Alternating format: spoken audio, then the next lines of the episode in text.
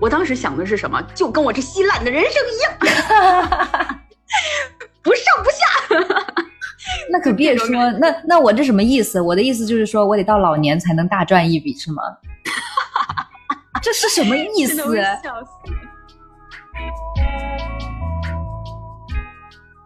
就想的太美好了，然后一毕业 一毕业就发生了很大的就是这种认知差距嘛。觉得很失望，就觉得如果不是过得像我以前想的这么好，那就是不好，就直接一棒子打死那种。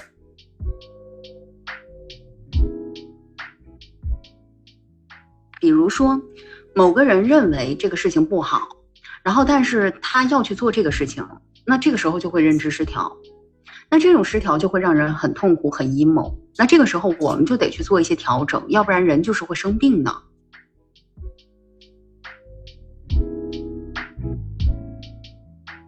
很多时候，可能你觉得，哎，这个人怎么可以这么虚伪？他怎么能干这样的事儿？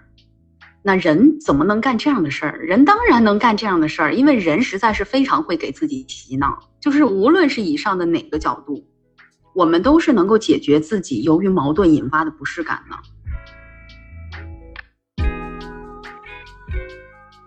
Hello，大家好，我是此刻感到非常快乐的宝宝。Hello，大家好，我是我在梦里的飞机。OK，那么我们今天主要是想跟大家一起聊一下，你有没有过上毕业时想要的生活这个话题。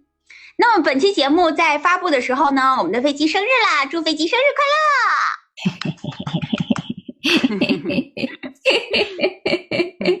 所以应该请我们的寿星先发话，你觉得现在生活怎么样？其实其实想聊这个话题嘛，因为因为今年正好是二十七，就是前几天有一直在想，特别是当这个年纪慢慢逼近三十岁的时候，很焦虑，对不对？因为我们是认识比较久，彼此又没有什么很成功的事业，所以 所以就处于一个呃大家也互相不嫌弃的状态。但是呢，自己还是会焦虑的。你确定这个方向聊下去不会 emo 掉吗？我现在心情很好。嗯，但是必须承认了，不管几岁，其实都会有那个阶段的焦虑了。但是现在确实会有即将迈入三十的这种，对，不管 小问题，嗯，对，因为不管怎么说，我们不是说非要三十岁什么大富大贵什么的，但是我们对自己的三十岁是有期待的，对吧？嗯，就也很妙啊，因为以前我一直觉得哦，二十几岁、二十几岁就很年轻嘛，甚至我在去年二十六的时候，我还觉得哎呦可年轻了呢，就是未来无限。嗯。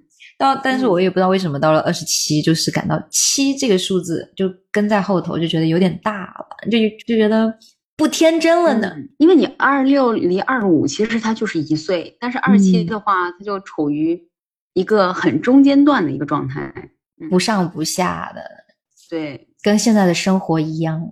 扎心了，老铁。呃，其实不上不下真的很难受啊，这个状态。然后包括说，在这个年龄段的所有的沉淀、所有的经历，那你说很很厚吗？这个厚度够吗？也不大够吧。但是，哎，去回看自己过去的经历来看，又觉得嗯挺丰富的，是吧？就不上不下，不够厚，但是也不薄。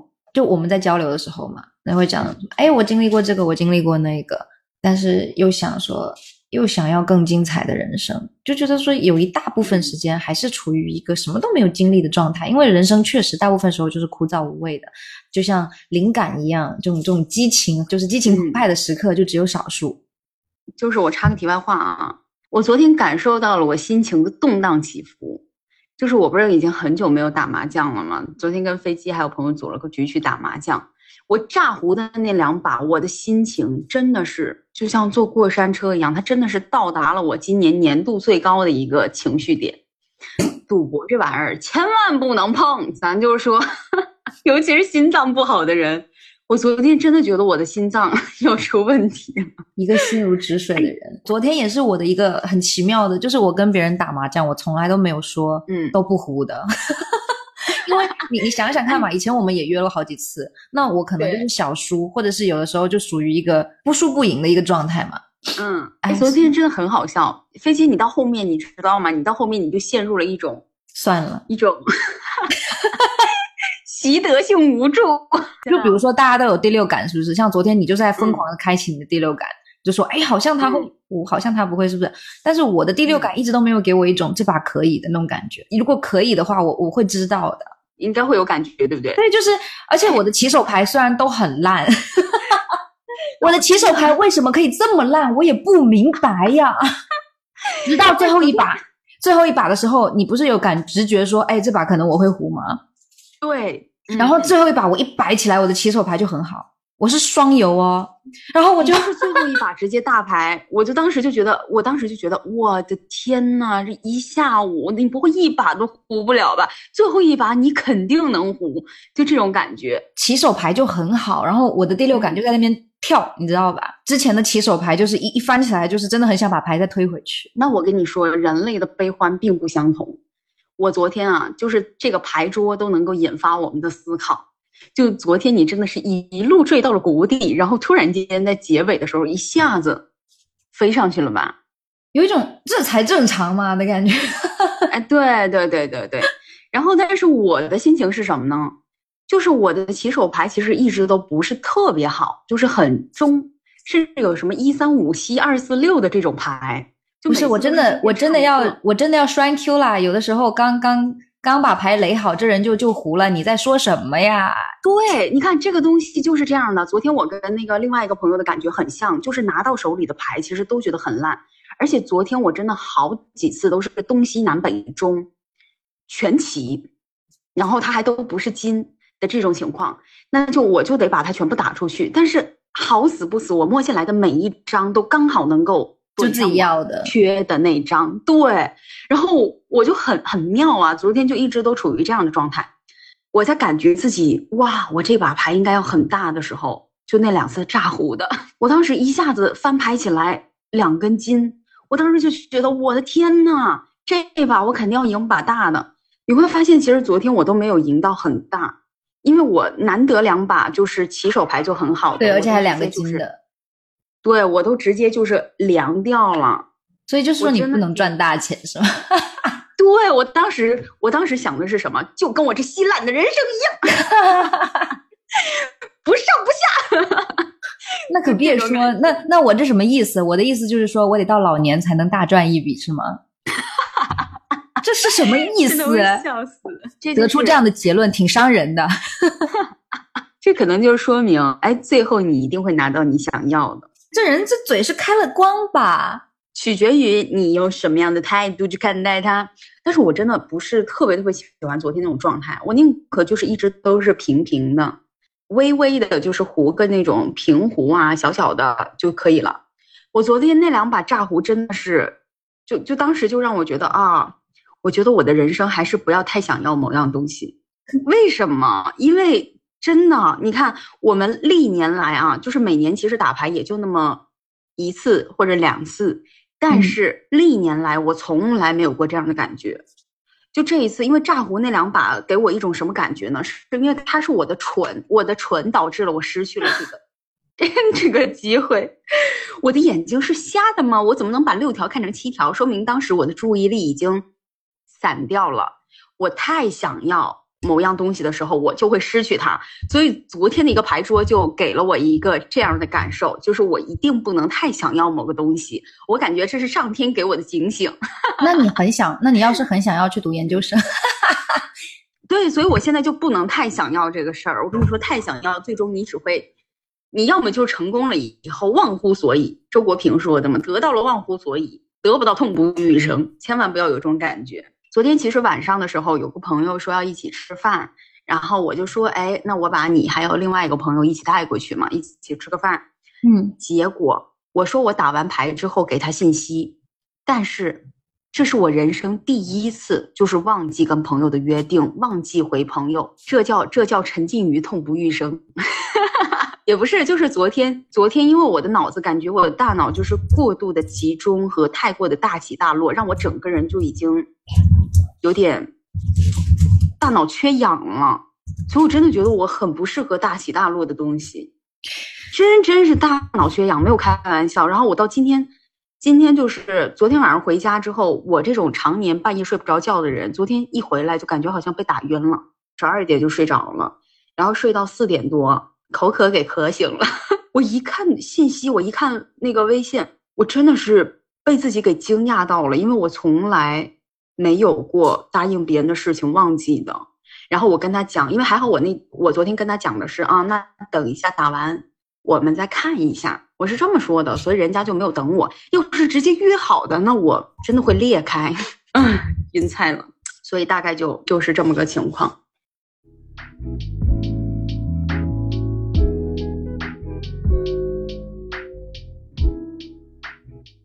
还是有很多想要去期待的东西，但是不会说。我一定要，但是很很危险，因为前段时间我不是有录了一期，那时候比较丧，然后也比较没有方向的那期嘛。其实那个时候我也有跟我朋友吐槽过我现在这个状态，就是因为人的一生总是会有很多事情，他们觉得说是这一辈子必要做的事情。那我身边的朋友就觉得，结婚生子、买房买车、稳定的工作，或者是甚至出人头地的工作是必要的。我当时跟我朋友说的什么状态呢？就是我觉得人生好像没有什么事情是必要的。可以去，我很想去读，就是再一次出去读书，好像也没有那么必要，只要保持学习的心态就好了。其实是这样的，就是保持对一切事物的新鲜感和好奇心就好了嘛。要买房吗？也不一定。要买车吗？也不一定。要结婚吗？也不一定。要生孩子吗？不要。所以，所以。就变成说，好像没有什么事情是一定、一定、一定要做的时候，我就会不知道怎么去走了。我现在觉得吧，我也不是说必须要考研，因为因为你知道，这个就是就是有些东西吧，它真的不是说你想要它就一定会有的。嗯，所以它其实也不能算是我人生的支柱。但是还有一点很重要的是，我在前年的时候，就是前年非常认真的备考了一年，然后最后的结果。嗯，不是我想要的时候，那会儿我就突然觉得，啊，有一种我至少为这件事情努力做过一把，但是它也不是说必须非得，嗯，我觉得如果说必须非得的话，反而会让我，嗯，就像牌桌给我引发的思考一样，我可能就会变得太想要这件事情，而反而把它搞砸。就像我那年因为过于过于的想要了，太想要了，非常的焦虑，把自己所有的垃圾时间都给压掉了。嗯，导致自己每天从早到晚不是工作就是学习，就不像个正常人。就旁边的人都会觉得，我的天呐，我的我怎么会这么冷漠，这么的避世，然后这么的呃跟朋友聊天的时候这么的没有耐心，然后甚至我会浑身起疹子，会过度的焦虑。所以就那一趟旅程结束以后。我对自己的感觉就是，如果我可以或者有这个条件，我努力了，然后我上了，那是很好的一件事情。但是如果没上也无所谓，因为我喜欢这个东西，我喜欢某个书，我只要不是说我啊对这个双一流大学的一个学历有过分的执念的话，那无所谓的。我怎么样，我都是在学习。那如果我对这个东西有执念，那这这才是非常可怕的一件事情。我觉得现在对我来讲，我跟那个感觉是不一样的。因为我是经历过很多次有执念的过程的，所以我觉得有执念是最可怕的一件事。就至少对我来讲，就某一件事情，我非要什么年龄阶段我必须要，这是很可怕的。就包括我，就包括我给自己设定了，说我这个过五年我想要个孩子，我觉得这件事情它也是有一定的执念的成分在里头的。所以我也在调节说，哦，那随着我越来越接近那个时间段以后，我的心态肯定会随着我当时的。心境去有所改变，那我也要能够接受自己可能当时当下的状态并不合适，就会给自己一些这种心理预期和准备，以防又一个执念的产生。一般像我们之前说的嘛，就是解决焦虑最大的办法就是让事情变得具体。那现在我的情况就是不够具体，所以是会有这么一个焦虑的感觉的。那我就只能说是用说随性一点吧，就是更对自己的要求没有那么高了。不是说那种要求啊，而是就是说那种呃，像一种非如此不可的感受吧。哎，对，就是非此即彼的那种感觉少了很多。对，嗯嗯。我跟这个想法去做斗争的时候，整个时间线拉的特别长。我记得我还有跟你讨论过，还有跟别的朋友讨论过这个问题。就是我之前一直觉得自己过得不够好，是因为我在比较小的时候，或者是在大学毕业之前，对自己毕业之后的这种生活，嗯。就想的太美好了，然后 一毕业，一毕业就发生了很大的就是这种认知差距嘛，觉得很失望，就觉得如果不是过得像我以前想的这么好，那就是不好，就直接一棒子打死那种。就时间一点一点的推移过来，从我毕业到现在也几年过去了，嗯，就会发现，哎，对自己的 要求越来越，就越来越包容自己，然后。对于自己现在的生活状态就越来越能接受，而且还会就是越来越感恩这样子，很微妙。就虽然说对自己越来越包容啊什么的，但是还是感觉哪里不够嘛。那当我提出说我们要不然就讲一下这个话题，因为我也到年纪了，这样子，嗯，那个时候。呃，心理状态是非常糟糕的，你还记得吗？就是前一阵子，现在我们在做这个事情，然后再去思考这个话题的时候啊，我人又已经回到了我们就是我们这个城市，然后这个城市又是一个很慢节奏的城市，你回到了家里嘛，然后一切都很顺利，也不用考虑三餐，也不用再去考虑说我要怎么照顾自己，那其实家里人又又开始照顾你了，对吧？然后这个时候你心里就很平静，然后身边又都是老朋友，嗯。哎，好像没有什么可以烦恼的话。嗯嗯嗯，对对，所以现在去讲这种心情就是更客观了。如果我现在还是像比如说一个礼拜之前的那种心态，我估计现在开始就是啊，大家好，我是活在梦里的飞机。二十六、二十七这个节点，生活就有一种很强烈的那种一半的心态。嗯，就一半心态，我们就打括弧啊，就是。就是那种怎么说呢？就是当你的开心和兴奋只到了一半的感觉，开心只开心了百分之五十，然后兴奋也是只到百分之五十。OK，那我们就说，就是那种很积极的东西，就感觉都没有到位，内耗反而是非常之到位，就超过了百分之百这样子的。会觉得就是也是一个不上不下的状态，就是卡在一个什么都是，就是自己想做的事情刚刚起步，就要如果是想要去。找下一份工作去体验更别样的职场的话，那又又是一个还没有开始的状态。嗯，之前一直想要去解决自己的情绪问题，当然也也有一点执念，执念就是一定要变成一个没有情绪的大人哦，这样这个执念。对对对，到现在我已经就是情绪来了，好吧，那我就把手一摊，你先玩。你的你的那个情绪啊，就在我们历往的播客当中是可以看到，它就是上下上下。好，今天的播客就到这里。每一期播客当中，就是你可以给它连成线，就是会上下上下。再见吧，可以连线的程度。就是就是现在就是随便，就是 OK。现在吃喝，就比如说在一些比较比较世俗的一些事情上呢，我现在是没有问题的，钱是够花的，然后也可以也不用太多的消费降级，虽然升级也升级不了吧，对吧？但是。嗯，还 OK，然后健康，人也很健康，嗯嗯嗯嗯亚健康，嗯嗯嗯，就是有一些无关痛痒的小病，不至于死亡。那突然让我想到了那天那天看到一个谁说的，说当你觉得对生活失去希望的时候，你去体检一下，你的求生欲可能会帮助你。去体检，就会发现自己好像不只是小病，你就会发现啊，要办后事了。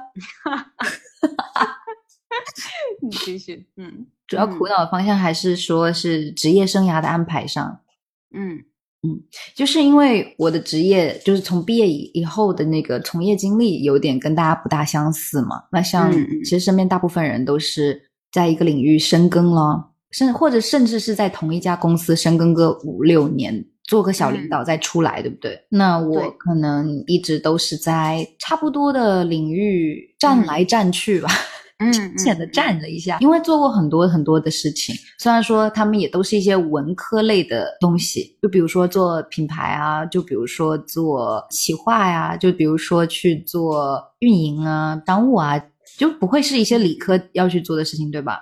但是其实他们也都大同小异的，可是就是没有在某一个领域，就像是去深耕嘛，觉得自己还挺漂浮的，就是这一点会让我特别没有自信。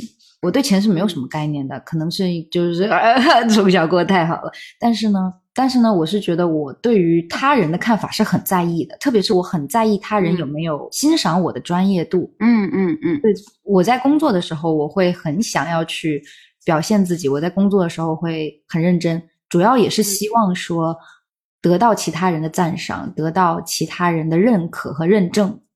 就算是在各个领域大家都觉得我做的不错，但是他们是不会，就是这个专业度他并没有深入到说我是会我变成了一个不可替代的人。嗯，对，我的不可替代性没有增强，反而是说我跳来跳去，让别人觉得我不大稳定。这一点我们还挺像的，会有这种感觉。其实我自己的求职经历也差不多是这样吧。嗯，一直以来都是这个想做一点，那个想做一点。你要说真的，某一件事情想深耕，我现在其实是有这样一个方向的。嗯，但是之前感觉没有找到这个方向，有一些事情吧，它真的是你做了以后发现你好像不是很喜欢，哎，于是就是很艰难的，嗯，去找到了一个自己想要去深耕的方向。但是我觉得已经算是很幸运了。虽然我也，我有时候也会觉得啊，别人可能一毕业。就找到自己已经深耕的一个方向了，特别好。然后他这几年都在努力，而我呢，我现在才刚找到，我就明显要比别人要慢啊。有时候会有这样的想法，但是转念一想，那确实每个人他就是有自己的一个时区，然后有很多的阴差阳错，也有很多的变化，所以那也是没有办法的。嗯，对。其实这件事情主要你说去看，就是需要。一个比我专业度更高的人对我的认可就很很，因为我很在意他人的想法嘛。那后来当我解决不了说，OK，我可能还是在寻找我真正想做的事情，这件事情暂时无解的时候，我就会回过头来看说，那我能不能少在意一点他人对我的看法？所以我还在努力了，但是我觉得我应该回过头来解决这个问题，而不是再去那个无解的事情上面钻牛角尖吧。虽然想说的有很多，嗯嗯，但 是 突然不想提。天哪，这日子是没法过了啊！这日子没法过，把自己数落一遍。还有一个就是，大家去看自己的三十岁以前的生活，就会忍不住去看自己的感情，对不对？嗯，那在感情上呢，其实也没有说多么的顺遂。嗯，主要也是因为不知道，就是因为什么都可以，什么也可以，什么都可以，什么也都可以不要。所以没有一个很明确的东西，所以也不会有一个很明确的人在那里。但是我有我对就是自己的另一半的要求还是有的啦，主要就是可能是因为咱们生活的这个城市的一些文化的原因，就是女性在家庭中的话语权并不是很高嘛。嗯，哦，我是从小就很希望，而且也很需要，就是说啊，我未来的伴侣是。跟我跟我是一个有商有量的一个状态，嗯，对，就是我们两个必须要有一半一半的商量权，不需要我说，哎呀，我这件事情就是完全我拿主意，或者是一定要压过对方怎么样的，而是一个就是很在意自己作为女性吧，在一个家庭里的声音和声量这件事情，嗯嗯嗯，又因为说啊，一直以来有也在一个善意的环境里面成长和生活，那那可以看得出来，就是我的长辈女性在家庭中没有什么声量。但是我作为小辈女性，却被家庭里的所有，包括男性、女性都保护的特别好，就都是被爱着长大的。嗯嗯，所以说我的成长环境是相对善意的嘛。那在我的成长环境里面，我认识的男性，就比如说我的爷爷，还有我爸爸，跟我相处的时候，他们是给我很多的爱和尊重的。所以说这个东西就是变成了说，诶，必须要有的，没有就不行，就已经变成一个底线了，就是爱和尊重是底线。然后，我缺失的部分呢，其实是无条件的支持和理解，因为有很多事情，就是他们如果爱你，他们就会帮你去决定很多事情。然后，当你提出了一些跟他们认知范围有很大的差差别的东西的时候，他们其实会呃疯狂的劝你放弃这个事情。是的，没错，嗯。然后这个就变成说我很缺失的部分，然后我也很明白，如果我要的话，我要去找这个东西。就是无条件的支持和理解，甚至是无脑的支持和理解。啊，我们都喜欢被偏爱的感觉。对对对，就被照顾、被爱的感觉。要不然就是就是你知道这个东西，我做了可能会失败，但是你还是支持我去做，你让我去玩儿，你让我去试试看。要不然就是你对这个东西一无所知，但是我想去做，你就说你一定行的。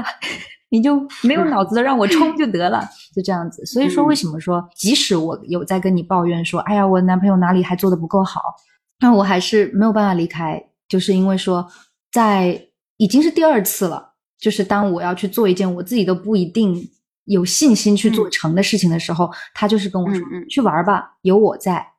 打到了我的需求点上。那其他的时候，我跟你抱怨的话，那只是我觉得他做的还不够的一些小点。但是作为闺蜜，你肯定会觉得说，嗯，这很过分啊，对吧？但是他是有达到我的核心要求的其中一个的。这样的一个情况下，我也会比较难去找一个同龄的男生，或者是小我很多的弟弟。虽然说现在的感情不是在一个我绝对理想的真空状态啊，但是我其实也在努力的让自己不要去抱怨那么多。就一方面有点担心说啊，抱怨多了以后口德，嗯，积德啊，就是 就会觉得好运会跟着这个卸，就是会卸掉。另外一方面是觉得说。啊，如果一直去抱怨，那其实就是说会放很多的精力去看这些不如意的地方。那你最开始呢？你对自己的生活有过非常具象化的一些想法或者所谓的向往吗？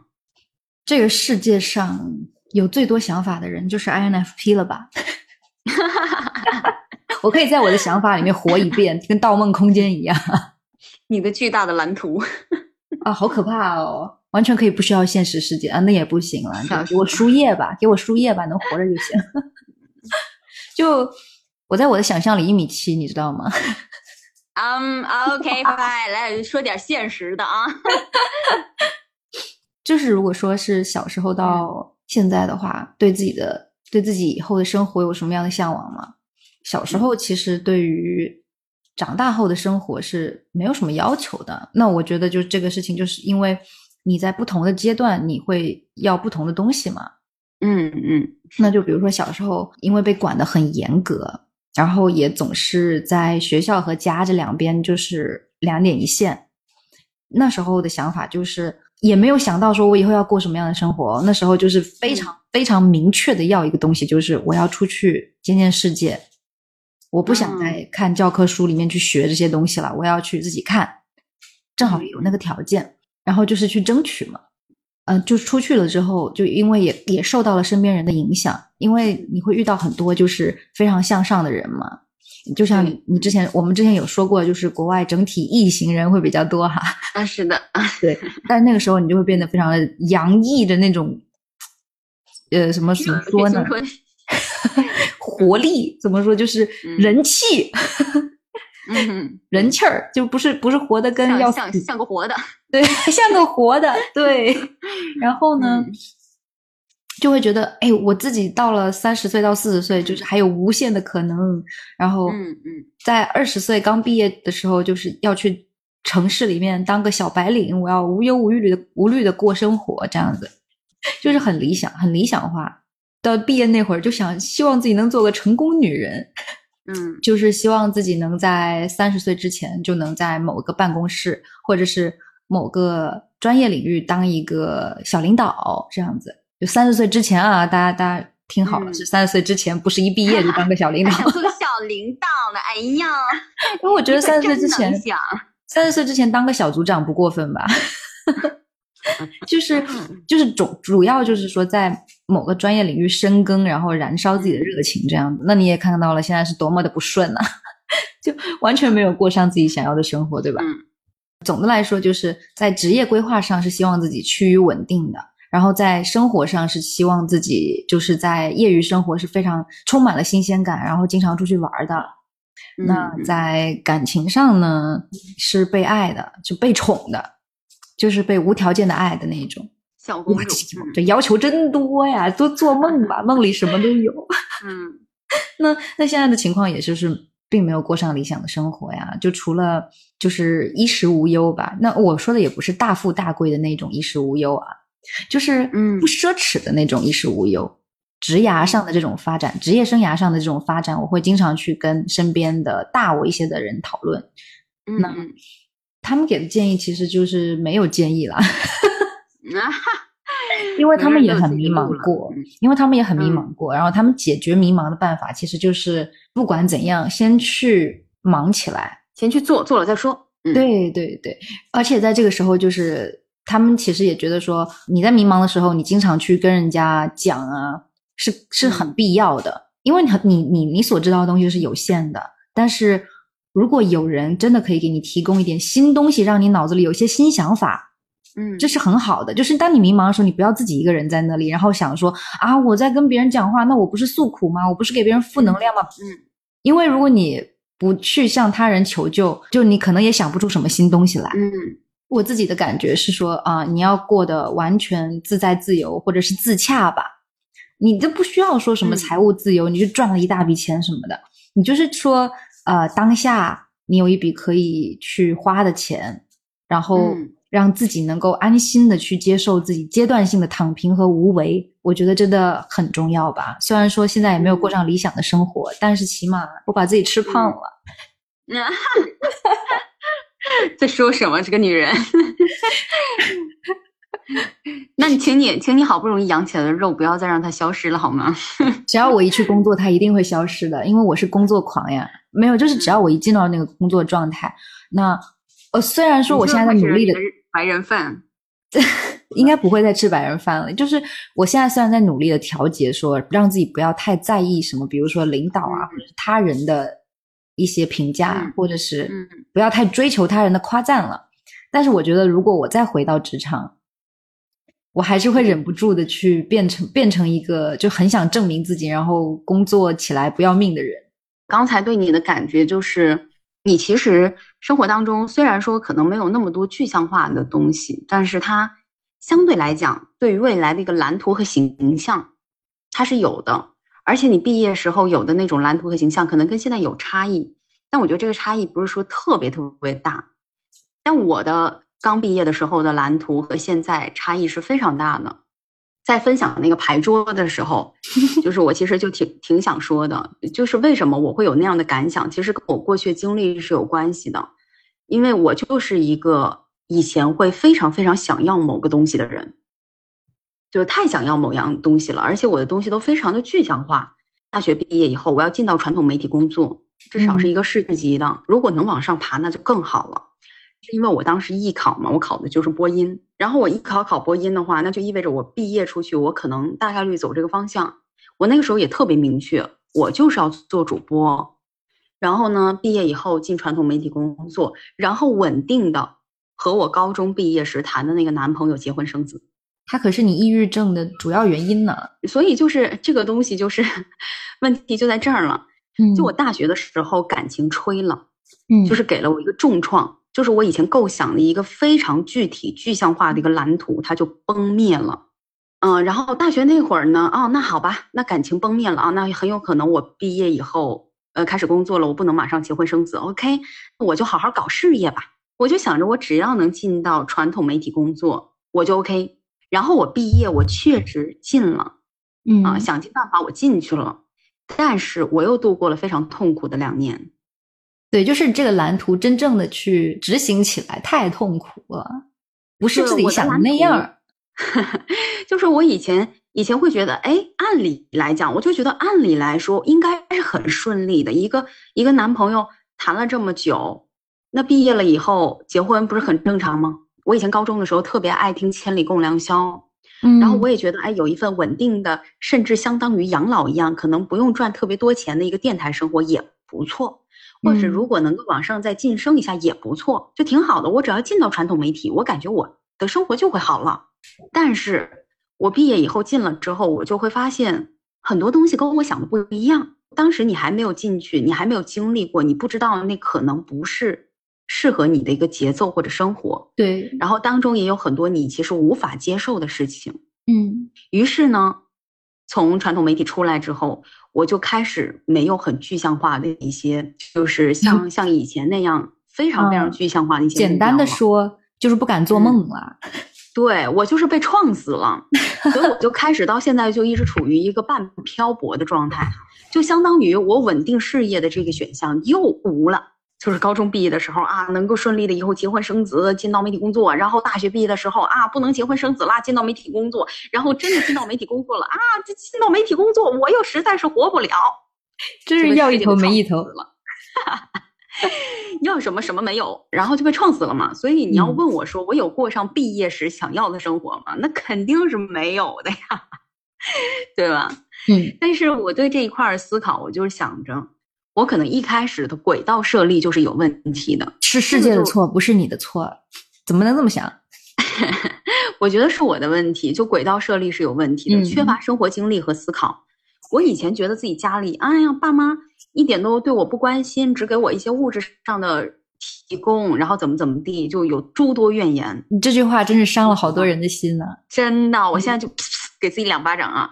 我当时是这么想的，但我现在反而觉得，嗯爸妈有时候对我的一些限制和过度要求吧，他是在保护我，一定程度上保护了我，所以我才会有美好的理想的蓝图，才会有那么多不接地气、不实际的一些想法。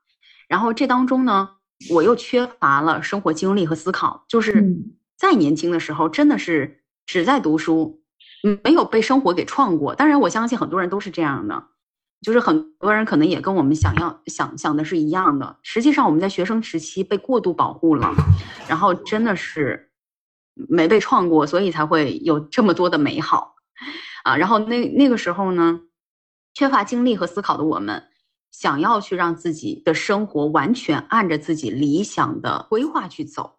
包括对于情感关系的控制，对于这个人性的高估等等，就注定了我是过不上我那时候想要的生活呢。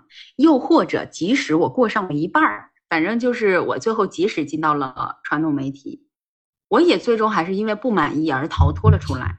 嗯，那我就觉得每个阶段经历的都不一样了，然后所以想要的东西也不一样了。那生活它注定是没有办法按着原来的轨道去走的。在这个过程当中，也意识到了一件事情，就是努力它一定会有结果，但是不一定是你想要的结果。哎，但是我觉得这句话其实有时候我自己在想的时候也觉得挺好笑的啊。我为了某个结果而努力，最后我收获了其他的结果，然后我只能告诉自己“塞翁失马，焉知非福”，然后又转念一想啊，这也是不错的，就人就只能这么去想，对吗？但是你要跳脱出来，不去转变思维去想，它确确实实就是我一开始没有得到我要的东西，对吧？，对，就是反复的被世界和他人创死的过程，让我对于自己目前的生活以及未来的愿景有了一些新的思路。就是在毕业后的几年，简单来讲，就是我不会再去非常具体化或者要求一些不变性。就我相对来讲还是一个需要稳定的人，但是我们工作又希望能做自己喜欢的、不违心的，还能满足生活的必须，然后还要富裕精神生活，还要有圆满的家庭关系等等。这要求实在是太高太多了，而他只能取舍。那我现在就觉得，那我只要有一份不至于厌烦到想死的工作，就我当时在传统媒体的时候，就真的是厌烦到想死哈。对啊，就是脸上洋溢着死气。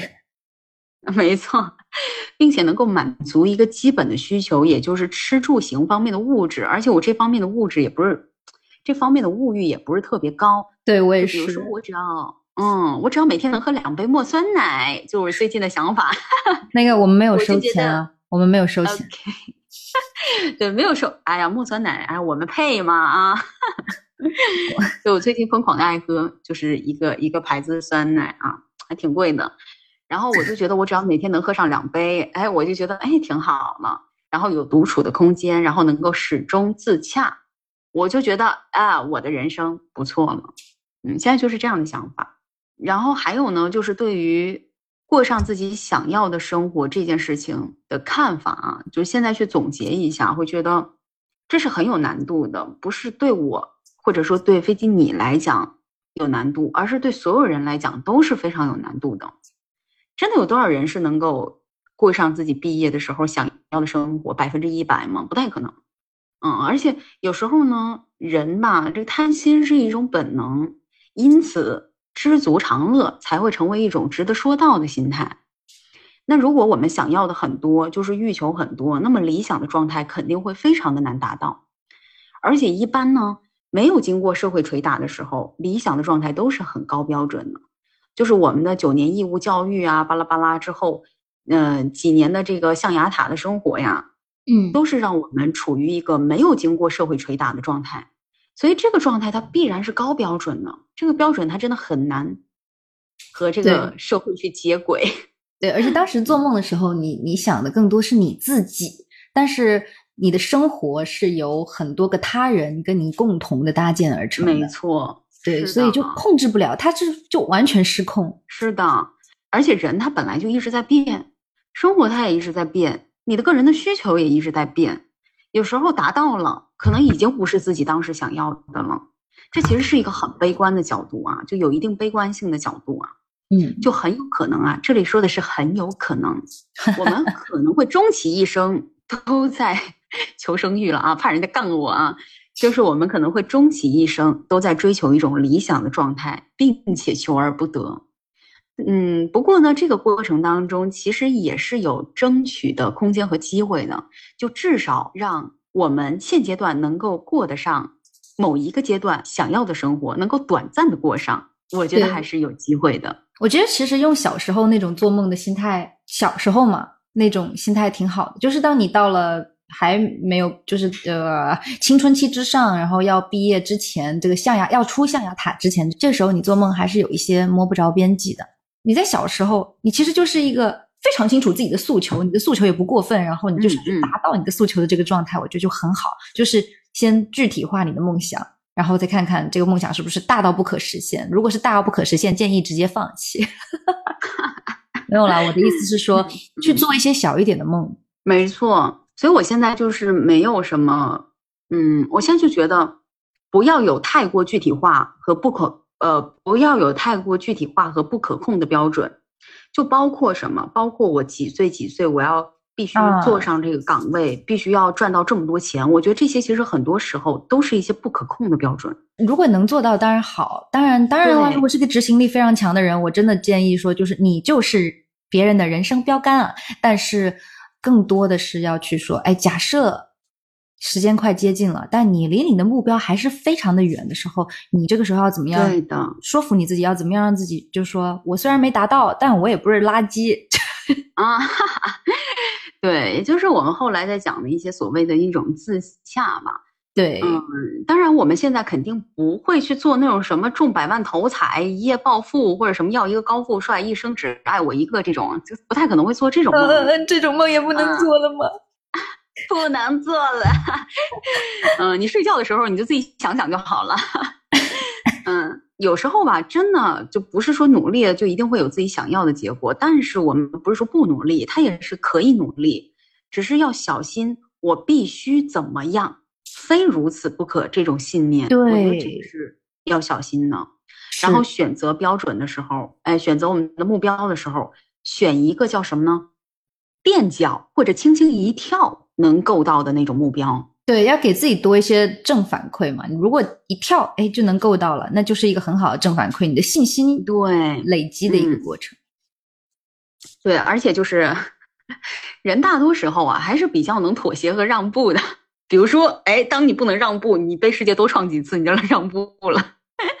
然后我们就会逐步的降低某些东西的标准。比如说，我一开始想考的学校真的就是清华北大，怎么了？小学还不能让我做个梦了？还当时还在纠结，我到底选清华还是选北大？应该不是我一个人吧？嗯，后来，后来就觉得啊，厦大也不错。就准备上高中的时候，觉得啊，厦大也挺好的。再后来就觉得啊，上个一本就挺好了。但这不是说我们必须一直降标准，就是放低对自己的标准，而是人。要切合实际，要设定更合理的标准。比如当时，就像我当时，我的学习基础已经很不好了，在临近高考的时候，然后呢，我又在艺考和专业课上花了很多时间。那会儿那么低分的我来讲，提高一两百分都很费劲了。所以能够够到一本，已经是垫着脚跳跃了。嗯，就是已经是垫着脚加上猛跳了，我才够到了一本。那会儿我要是给自己的期望寄予什么厦大或者其他的学校，那我就是又是被创死的一次。这么小就开始，这么小就开始给世界让让步啦？啊，对啊，所以现在其实也是一样的，就自己设立的一些小目标都不算离谱，都属于努力了就有机会能够做到的。对对对，就不会把自己去假想成我就是世界幸运儿，我是万能的，我就心想事成。对，太难。嗯，我们刚其实在讲一个叫自洽的东西嘛。嗯嗯，你是怎么去看这个东西呢？就这这句话其实已经被说烂了，但是我觉得其实有一点道理，而且也可以反复的说，大家就反复的听吧。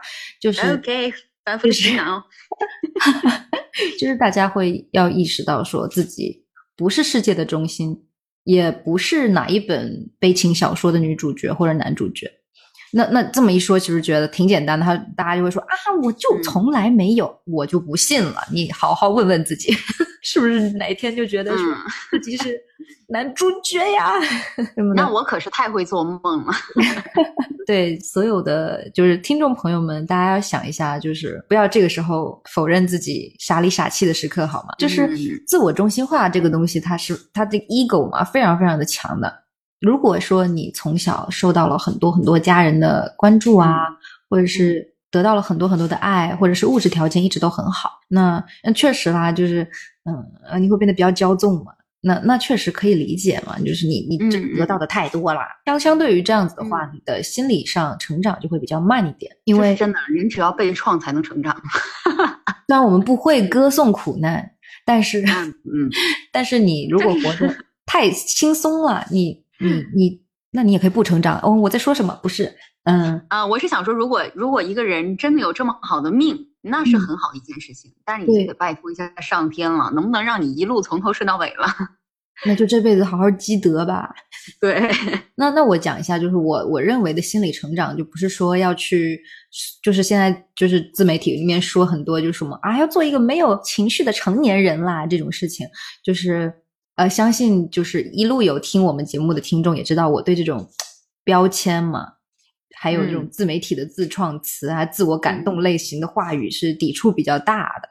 什么没有情绪？我充满了情绪。人怎么能没情绪？什么 AI 都比你有情绪。遇到事情你就会引发情绪，那是必然。然后在情绪之后呢，我们要去回看这整件事情，然后再从这件事情里面学到东西嘛。可以说，因为比较幸运的关系啊，就是一直以来身边对我好的人有很多。然后，就算是我离家里很远，我离这个城市很远啊，我去了别的地方，那我觉得，呃，我的世界还是挺挺多好人的，而且很丰富。嗯嗯，就是世界很吵，就叽叽喳喳的。所以说，就算那个时候，就是比如说遇到了什么事儿，或学业上的事儿啊，交友上的事儿啊，或者是失恋啊什么的，别的就比较悲伤的事情。就会当我要准备好很悲伤的时候，总是会有很多新的东西，就是马上吸引我的目光，然后我就会把当下的悲伤抛在脑后，不想去经历新的事情。所以相对应的啊，就是我当时也确实比较少的去复盘那些我该学习、该进步的地方，而且就是如果真的复盘的话，也会因为把自己想成了悲情小说的女主角而去复盘一些奇怪的东西。对，所以我现在长大了，就就是女主角，我就是群演嘛。那到了二十七岁的话，因为缺少这种复盘，总是会给人一种，哎，这还很小，很幼稚，想东西还很想当然的那种。我之前不是看了一本书嘛，然后我也我也录了我们的那个书籍分享的播客嘛，就是《俗女养成记》。对我真的是很推荐，而且我很推荐你去看，因为它是。有很多的台语在里头，就你会喜欢看他的那个书和电视剧，就是你会给你一种感觉，就是他们他的童年，你的童年跟我的童年是一样的那种感觉。他其实很多的就是教女孩子要要爱自己，然后去看自己过往的一些脉络，去寻，就通过过往的一些脉络去寻找自己真正想要的东西。再后来就发现说，不管你的事业有多么的成功，你你现在是不是一个。呃，网红，或者是你只是一个普通的小职员，那那你你是谁都行，你有钱或没钱都行，那其实都是一个普通人，那你也没有超能力，是不是？作者他其实是到了四十岁，然后突然间回头一看，说，哎，我因为我是一个，就是我就是一个很普通的人，然后之前我一直希望自己不普通，从而给自己很多的压力，就一直去。push 自己说，我我给自己心里设定说，我是这么一个不普通的人，我是嗯呃对，然后我一定要就是有就是用自己的天赋去达成什么样的一个目标，就是大家年轻的时候都会去想这个事儿嘛，嗯嗯，但是到到了四十岁的时候，就会觉得说啊，我到了四十岁，意识到自己不是一个就是一个普通的人，就是反正就是因为你觉得自己是一个普通人嘛，那首先你就会。比较接受自己长得很普通，然后做事也挺普通的，家家庭也挺普通的，你的童年经历也挺普通的，你谈的这些男朋友也挺普通的。朋友是当中最普通的一一项吧？对，就你的情感经历，你的情感经历就是每个人都会有的情感经历，一点都不特别。你受过的伤，别人也受过。有多少女孩一开始对标的那个理想的伴侣，跟现在伴侣差距实在是有点太大。那都是因为没有想清楚惹的祸呀。真的是，就是越普通越快乐吧。就是当你是一个普通人的时候，你想啊，拯救世界需要我吗？道德辩论我也说不上两句话呀，是吧？就算我的立场很明确，那那我我的逻辑思维也很差，真的轮不到我。我我会在后面给你加油的，你上吧。就对，就承认自己有些事情就是做不到的。然后这么普通的我自己，唯一要做的事情就是开心一点儿，然后自洽一点儿，不要活得太用力了。只要你只操心自己的这些小破事儿。这个世界上就会多一个开心人，然后你开心了的话呢，就会传播你的开心，旁边的人就会开心。对，然后你开心的话，你的素质也会提高，你还会因为自己开心而去帮助他人，这样子你就给这个社会做贡献了。哇，你就我们都是对这个社会有贡献的人。主要主要就是说就是开心了嘛。飞机许下二十七岁的愿望，做一个对这个社会有贡献的人。其实，其实开心是开心是最难的，开心是最难的，因为赚钱反而比开心还简单一点。哎，我突然想到，我我到我其实有吃蛋糕的习惯，虽然我不怎么大过生日，然后有时候蛋糕都是自己买的，但是 好悲惨。我的生日不是那个除夕吗？嗯，然后除夕这个生日点就很尴尬，就是大家都在忙着过年。嗯，然后。嗯，人家可能有记得你生日的，但是因为忙着过年，周围的一切都太过得快乐了，所以你这件事情它的重要性就会放到最低。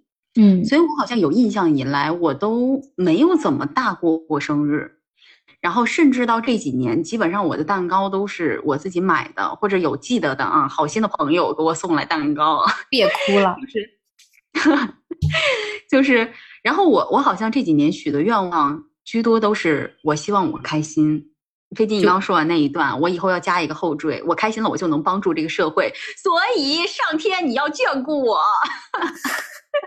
老天爷说，每年许下这样的愿望的人太多了，你谁呀？对，顾不上我。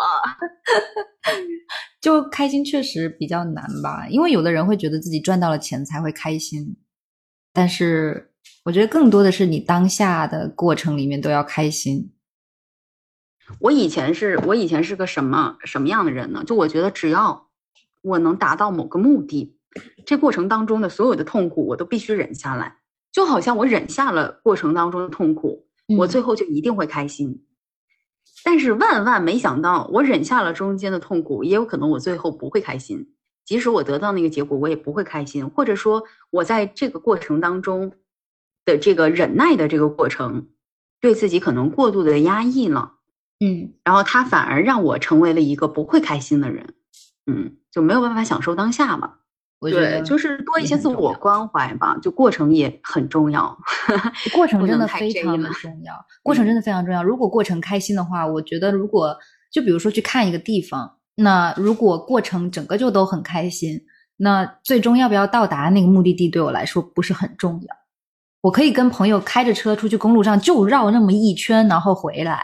我都觉得 OK，因为当下就很快乐。我还跟我，我就还跟我朋友说，就有一次我们去，嗯，我们打算就是开车去另外一个城市嘛。然后那天其实天气非常的好，只不过我们可能赶不上了。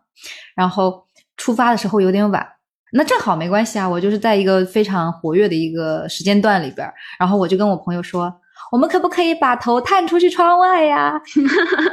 就是把天窗打开，然后啊。那样子吹风嘛，然后我朋友就说：“那你会变得跟狗一样。”当那一瞬间，我的脑海当中真的有那个飞机探开天窗，然后他的那那一头短发 吹得乱七八糟，吐着舌头很快乐，然后他很快乐，然后结果突然间你刚刚讲完像狗一样的时候，你的头就变成了一个狗头，还是金毛的头，我我真的都笑翻。但是确实了，但那时候那天就是我们也没有到达那个目的地嘛。嗯，就是就是可能开的时候还迷路了来的，但是我确实回到回到宿舍的时候，我就是很开心，然后我的朋友全都不开心。就过程，过程也要很快乐才可以。对我来说，如果过程不快乐，那就不要去了。其实刚才在讲到就是注重过程，然后包括讲到了一定的自洽等等。那我对于自洽这个东西的理解啊，就是再简单来讲啊，就或者再把它具体化一点来讲，呃，是一种自我内在认知系统的，就是具备一致性和逻辑性的体现。那这个能力确实很重要，因为如果不自洽，他就会痛苦。然后这种痛苦，一定程度上也可以算是认知失调导致的。很多人都有听过那个费斯汀格的认知失调的理论，他大概讲的就是说，嗯，与态度不一致的行为引发的不适感。比如说，某个人认为这个事情不好，然后但是他要去做这个事情，那这个时候就会认知失调。那这种失调就会让人很痛苦、很 emo。那这个时候我们就得去做一些调整，要不然人就是会生病的。嗯，为什么有时候我们可能即使真的是达到了那个目标，也不会因此而快乐？对，或者说它也不会变成一个你理想的状态，或者说让你感到快乐的状态。对，它不是正反馈。对，所以那这个时候我们就只能去做一些调整啊，这种调整才能让我们。能够去自洽，也就是所谓的避免掉，或者说解决掉认知失调带来的一些 emo 和不适。那这种调整就包括，比如说直接改变行为，就是不做。像我你离开职场，其实它都是属于直接改变行为。嗯，那还有就是什么改变态度啊，改变认知的重要性，或者增加一些认知，或者减少选择感等等。那举个例子，比如说最近上映的电影，王宝强的那个《八角笼中》。那在这儿呢，我们不去讨论这个电影本身它的一些情节啊，等等人物的塑造等等，我就拿这里头的一个情节啊，我把它改成一个问题，我们去看一下人可能会怎么去调节我们的认知。比如说王宝强饰演的主角，我们假设他叫小明，所以他的他到底叫什么名字？忘记了，我们就叫他小明吧。啊，然后小明呢，小明和小花。这个男人叫小帅，这个女人叫小美啊！对对对对对，那我们叫他小帅吧。好，然后呢，就是小帅呢，他要让山里的孩子们去签下类似卖身契的东西，替小帅去打格斗比赛。与此同时，他也知道这是骗人的，并且在这个过程当中，他也对这些大山里的孩子非常的同情。好，这种情况下，小帅他能怎么去解决这个认知失调的问题呢？那按照刚才讲的，比如说改变行为，那就是不让孩子们签了，就算了吧。嗯，那第二个就是改变态度，改变态度就是，那我就不能因为同情他们而不让他们去签，那就是我就直接改成认为人不为己，天诛地灭，骗了就骗了，也正常。对，就是调整自己的底线吗？对的。然后呢，还有就是，嗯，改变认知的重要性。就是把欺骗这个行为想的没有那么严重啊，比如说啊，我又不伤害他们的身体，还给他们吃给他们喝的，挺好了。然后还有就是，呃，比如说增加认知啊，承认是欺骗，但同时呢，又增加了一条认知，就是我这算帮他们，要不然大山的这些孩子哪还有别的出路啊？又没有学历，又没有别的东西，甚至都出不了这座山。对吧？我还能带他们打格斗，让他们走上世界的舞台，对不对？还有呢，就是减少选择感啊，就是小帅可能呃，这个时候如果小帅 emo 了，他就可以想，我别无选择，如果不骗他们，我也活不下去了，就是我只有这条路可以走，就洗脑洗脑洗脑洗脑。哎呀，我再说句其他的啊，就其实这个也引发了另外一个思考，就是有时候吧，我们。很多时候，可能你觉得，哎，这个人怎么可以这么虚伪？他怎么能干这样的事儿？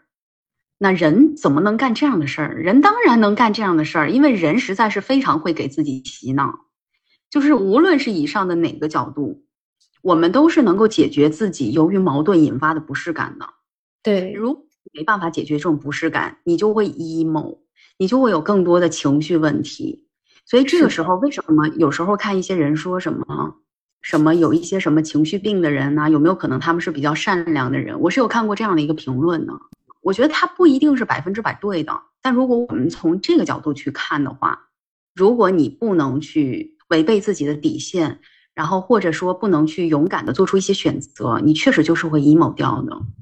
对，所以其实再简单来讲，就凡事都能想开一点。说句实话，人就是有这样的能力，只是这样的能力运用的是否自如，也算是一种知足常乐吧。啊，所以那我觉得最终我们还是都很有可能能够过上某个阶段想要的生活。对，只不过说要调整自己的，就是你不能，嗯，就是你做梦的时候呢，你尽量把梦做的可控一点儿。嗯，对的。然后再有一个就是，确实这种自洽的能力，它是也是需要去培养、思考和运用的。它不是说我们逃避，或者说通过一些呃成瘾性的行为等等，就是一些不当的一些逃避方式能够去处理掉呢。我觉得反思五日三省吾身还是有一定道理的，就有些事儿你得想，你改变了认知，可能它就能够解决，然后可能我们就能够拥有所谓的自洽的能力。对，当我们已经去调整过自己的心态了之后，还是发现无法接受，那我们也要知道，我们永远都有选择权，那就是说，我们不做这件事情也不会饿死的，还有很多很多的选择。是的，所以在这儿给到的第一个方法，它就叫做改变行为，就是不做，不做也没事儿，问题不大，死不了。我们不会因为就是不做这份工作或者不做什么东西，我们就会怎么怎么地，不至于。嗯，就把我们的人生放到一个历史长河当中，就是这个阶段，对，真的是一个非常非常小的一个阶段。这个选择也很大概率是无足轻重的。其实我不太爱听的一句话是。就是有时候一些自媒体啊，或者一些他会说，你不知道你哪个阶段无意中进行的一个选择改变了你的人生。我其实特别不爱看到这种标题。怎么了？一个阶段一个选择就能够改变我的人生了，就能够让我的人生变得特别好，或者变得特别差了？不至于。对对，但是他们这么说也是因为想要流量了 啊，没错。所以就是说，还是嗯，得好好去想一下这个事儿。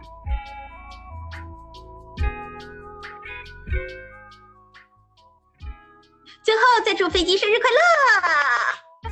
你现在就许个愿吧，就是希望说自己在二十七岁到三十岁这三年，因为我是很看重三三十这个岁数，I don't know why。然后呢，就希望在这三年里面就找找到快乐的感觉吧，就是想学什么学什么，想考什么考什么，想去哪里就去哪里。那去不了就努努力呗，就是尽量的把自己的心态放平吧。然后就这样子，到了三十岁，就一定会变成一个还蛮不错，但是又很普通的女人，那就很 OK。希望飞机能够梦想成真。我们本期的话题就到这儿啦。如果喜欢我们的话题，可以在评论区跟我们互动，然后记得点赞、关注、订阅，谢谢大家。好，我们下次再见，拜拜 拜。